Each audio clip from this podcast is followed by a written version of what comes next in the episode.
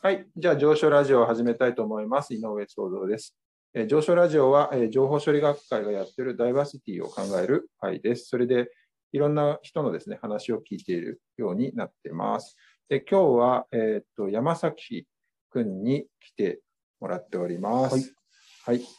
で、えー山崎かけるくんですね。はい。で、えーっと、ちょっと自己紹介お願いします。はい、えー九州工業大学生命体工学研究科、うんえー今は柴田研究室で博士の後期課程1年生をやっております山崎翔です。よろしくお願いします。はい。よろしくお願いします。あの、私の研究室ではない学生なので、はい、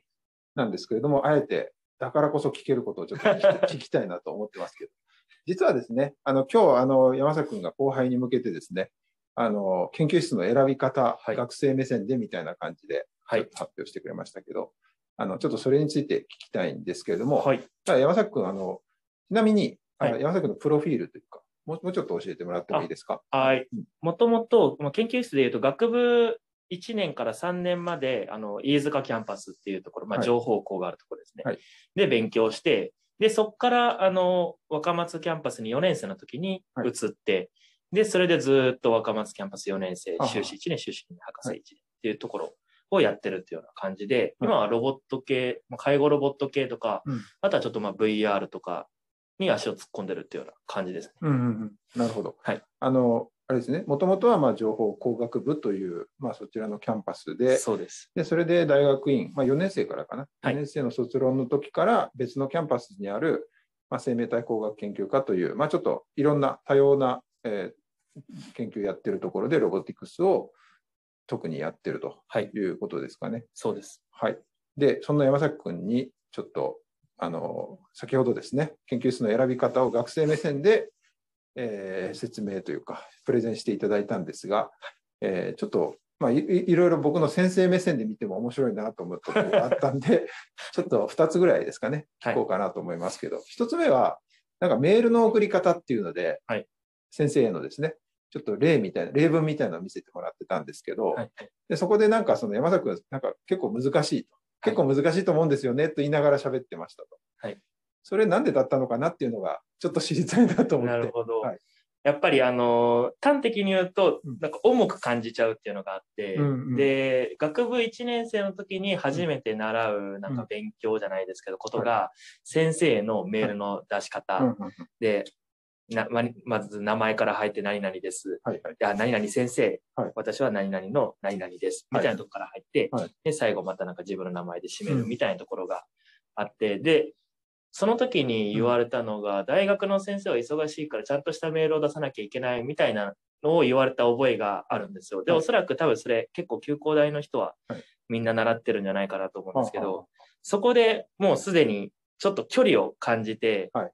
なんか出す時に気を使わないといけないんじゃないかとか、うんうんちょっと重く感じないといけないんじゃないかみたいなところがあるような気がして、でも実際に、じゃあ、あの、 修士とか博士に行ったはら、全然そんなことなくて、はいは先生も先生でも 名前なしで送ってきたりと かっていうのもあるので、うんまあそんなに重く感じる必要性もないのかなっていうのを初めて入って分かったっていうのがありますでもあれですよね。いきなりなんか変なメールが来たら、それはそれでちょっとびっそうですくりするかもしれないから、ちょっと距離感難しいですそよね。うですか。難しいですね。うんなので、まあ、ある程度のこう定型文確かに。うん。で、また、例えば研究室選びで言うと、まあ、自分ができることはいはとい自分がやりたいこと、はいで、先生がやってほしいことを聞く、うんうん。で、あとは学生を紹介してもらうみたいなうんところをもうセットにしてメール出せば、別にそんなに難しくないのかなっていうのはあります。なんか、だからまあ一応その形式はちゃんと守った上で、そうですもポイントは抑えると。はいでも、あん意外、その、そこまで、その形式っていうのは形式なんで、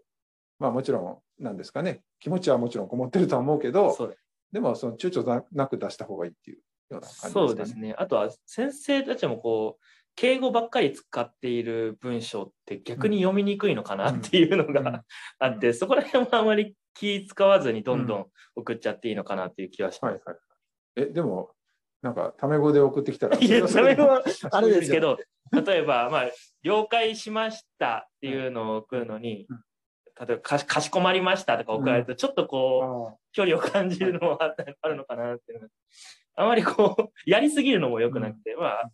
一定の距離を保ちつつ、ーうんっていうような感じかな。でも確かに僕もそうなんですけど、なんか、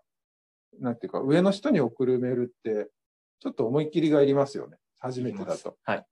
なんか送ろうかなって、やっぱ明日にしとこうかなとかって言 って、僕もやっぱり1週間ぐらい送らすことはあるんですよ、ね。あの、偉い人の時は。そうですだからそれは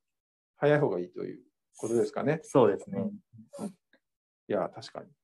あとあれですね。もしかしたら、あの、遅い、遅いというかな。あの、もう本当研究室配属ギリギリになって送ってくるあのあ。と、まだ、まだその、送んなくてもいいけど送る。はいなんなんていうのかな。まだ送る必要性はないけれども送るっていうのが、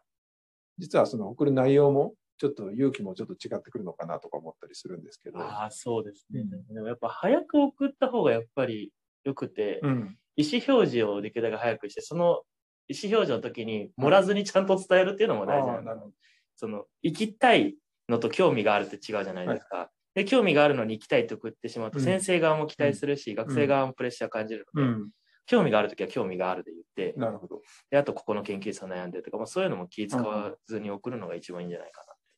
ありますね。。そうですね。確かに先生からしても、もう直前になって送ってきたら、あ、これ絶対来たいよなって思っちゃいますよね そうですねんだから来たいんだったら、ついついなんていうのかな、その人の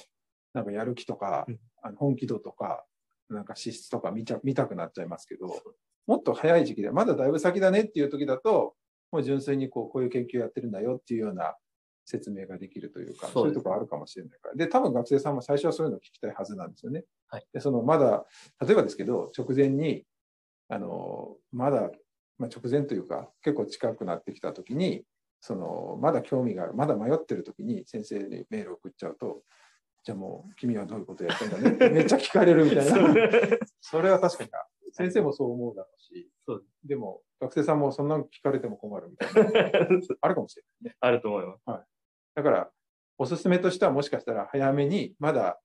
まだその、そうやって切羽詰まってない時に、できるだけこう興味を聞くみたいなことですかね。そうですね。うんもう学校としても本当はそういう、なんですか、ちょっとプチ体験できる研究室うのんプロ,、プログラムみたいなのがあれば、本当にうんまあ、インターンみたいな感じで、あるのが本当は一番良くて、はいはい。こう、4月に急に配属ってなって、うんは知らない人と、じゃあ研究スタートって言われても、うんなかなかできないじゃないですか。で、まあ、それで半年ぐらいおそらく、こう、オリエンテーションとかいろいろ通じてはい、仲良くなっていくと思うんですけど、じゃあ仲良くなれなかった時に、まうあ、移動しなきゃいけないっていうのがあるので、うんだからそこら辺でもうワンクッションあってもいいのかなっていうのは本当は思ったりします。まあ、山崎君の場合は研究室を変わるというはいツークッションかぐらいあったと いう感じなそうのでかもしすれないそうですね。研究室一回は変えたので、まあでも、それはいろいろと理由があって、うん先生と揉めたとかでは全然ないんですけど、はい。まあいろいろごと、めんなさい。えっと、学部の時に学部の時はにい、ある研究室に行ってある研究室にいはて、い修士の時にはい、まあ簡単に言うと、なんか入試、その推薦を要は修士に上がる時にもらえなかったんですよはい。はいこの先生から。はいで、あの、それでまあちょっと推薦もらえるところに移動して、はいはいで、移動した後に、 その前の先生かうら、君がいなくなっちゃってから寂しくなったよ、 みたいなのずっと言われるって いう。いいじゃないですか。 そそうれ結構なので、いい関係ではあります。捨てたからね、研究室捨てたからねってよく言われますけど。 いいそ関の係で先生の気持ちもわからんではないですす。がなるほど。そうでだすから、あの山崎君の場合は、まあ、事情はどうあれ、 そう2回変わ、二回選んでいるので、はいあの、まあ、ちょっと人よりも経験は多いかもしれないという感じですかね。はい。はい、あの、なかなか、あの、学生目線で面白い話を聞けてますけれども、あの、先ほどの、あの、プレゼンでは、はい実はもう一つ、はいあの、面白い点というか、ありまして、これ学生じゃないと言えないかなと思うんですけ ど、 ちょちょっと紹介してもらっていいですか。えっと、もう一つのポイントが、はい行きたいとか気になる研究室以外の研究室のうんか、の人から、うんその研究、行きたい研究室のうん評判を聞くっていうはあ、はあはあはあ、のがもう一つのポイントです。なるほど。はいつまり、A という研究室に興味があるんだけど、はい A という研究室から聞くんじゃなくて、まあ、それも参考になるけど、それ以外に B とか C とか別の研究室の人とか、はい学生とかから話を聞聞いた方がいいと。そうです。なぜですかえっと、これは、基本的にそこの研究室に所属しているはい学生とか先生は、はいはい。自分の研究室のことを悪く言わないんですうよ。んうんうん。で、まあ、いろいろと理由があって、うんまあ、それはそうですよね。 はい、悪く来てほしいので、うんみんな悪く言うはずがうんない。うんただ、他の研究室の人うんから見ると、から見るとというか、うん他の研究室の人は、また別の研究室のこと結構悪く言ったりできるんですよ。うん責任がうんないので。うんなので、悪いポイントが見えてくるうんうんっていうのが、あの、一番の理由ですね。うんうんうんうんなるほど。はい。まあ確かに、あの、だから、あの、自分が行きたいところだけを聞いてても、いいことしか言ってくれないから、そう です。それ以外のところから聞くと。そうそれに対する山崎君の、なんか、経験談とかあり ますかあんまり言い過ぎると角が立つ。 いや、でも、あの、学部、えっ、と、3年から、要はこっちに、わか松キャンパスはいに来るときに、はい一回、えっ、と、先輩からはい話を聞いて、うん4年生の時の研究室をうん選んで、うで、んその先輩も、あの、所属している先輩と所属していない先輩2つの人から話を聞いて、うんまあいいよって言われたので行ったっていう感じですね。うんで、そこから、あの、研究室を変えるときもまた、あの、同じように、うんあの、いろんな人から話を聞いうて、って言った感じだったんですけど、まあ別にそんなに研究室選びで失敗したなっていう感じはないので、うんまあ結構良かったのかなと思います。で、もちろん、えっ、と、修士に上がるとき、うん研究室変えるとき、まあ結構いろんな人に、まあ友達もいっぱいいたのでいろんな人に聞いて、うんいいところもあるし、うんもちろん悪いところも、あ悪いところとか言ったら怒られるかもしれないですけど、うん悪いところもあったので、うんまあそれを含めて、うんここは我慢できるけど、うんここはまあ譲れないポイントとか譲れるポイント、うんでまあ比較して、あ、まあ譲れるから行こうって言って決めたっていう感じです。そうですね。はい確かに。まあ、すべてにおいていい研究室ってないから、やっぱり自分との許せるところ、許せないところ、ではいここが一番自分にとって大事だっていうところはいがあるかもしれないですね。そうです。で、そのここが一番大事だっていうところでちょっと思い出したんですけど、はい先ほどのあのプレゼンの中では、最初の方でですね、はいあのちゃんとその逆あの今のとちょっと矛盾する部分があるけど、はい要するに内内側の人からの意見を聞くだけじゃなくて、ネットとか、はいそういうところで、まあ、要はオープンになってる情報で見るといいよと。例えはばい研究費の獲得とか、はいまあ、パあのパブリケーションとか、そういうのも見ましょうというのを確かに最初に言ってましたね。そうですねまあ当たり前すぎて僕はちょっと、あの、あんまりピックアップしませんでしたけど、はいでも実を言うと、まあ、確かにそれ言われてみると学生さんってそういうの知らずに、噂だけで選んじゃう人ってかなりいるから、そうです。で、結構あれですよね。あの、噂で、なんていうかな、優しい仏のような研究室っていうところに行くと、 実はほとんど論文が出てないとか、そうです。ロムが出てないということは実はお金もないから、あのお金がないということは、まあ、なん何もプレッシャーなく過ごせるんだけど、何も得ら得られることがなくて、和気あいあいと過ごしてはい卒業するみたいなこともありますね、ありますね、確かに。はまあ、それを抑えた上で、あのさっきのようなことを言ってくれてたので、まあ、さすがドクターの学生なんだなと思いますけれども、うん、そうですね。まあ、そういったところで、だから、まあ、総合的にいろんな人の意見を聞きましょうと。そうですね。ということですかね。はい。はい。なかなか面白かったと思います。ちょっとスライドに関してはですね、また、あの、どっかの機会でちょっと共有できたらいいなと思ってますけれども、はい。はい。もしスライド興味ある方はですね、あの、ちょっとコメントいただければと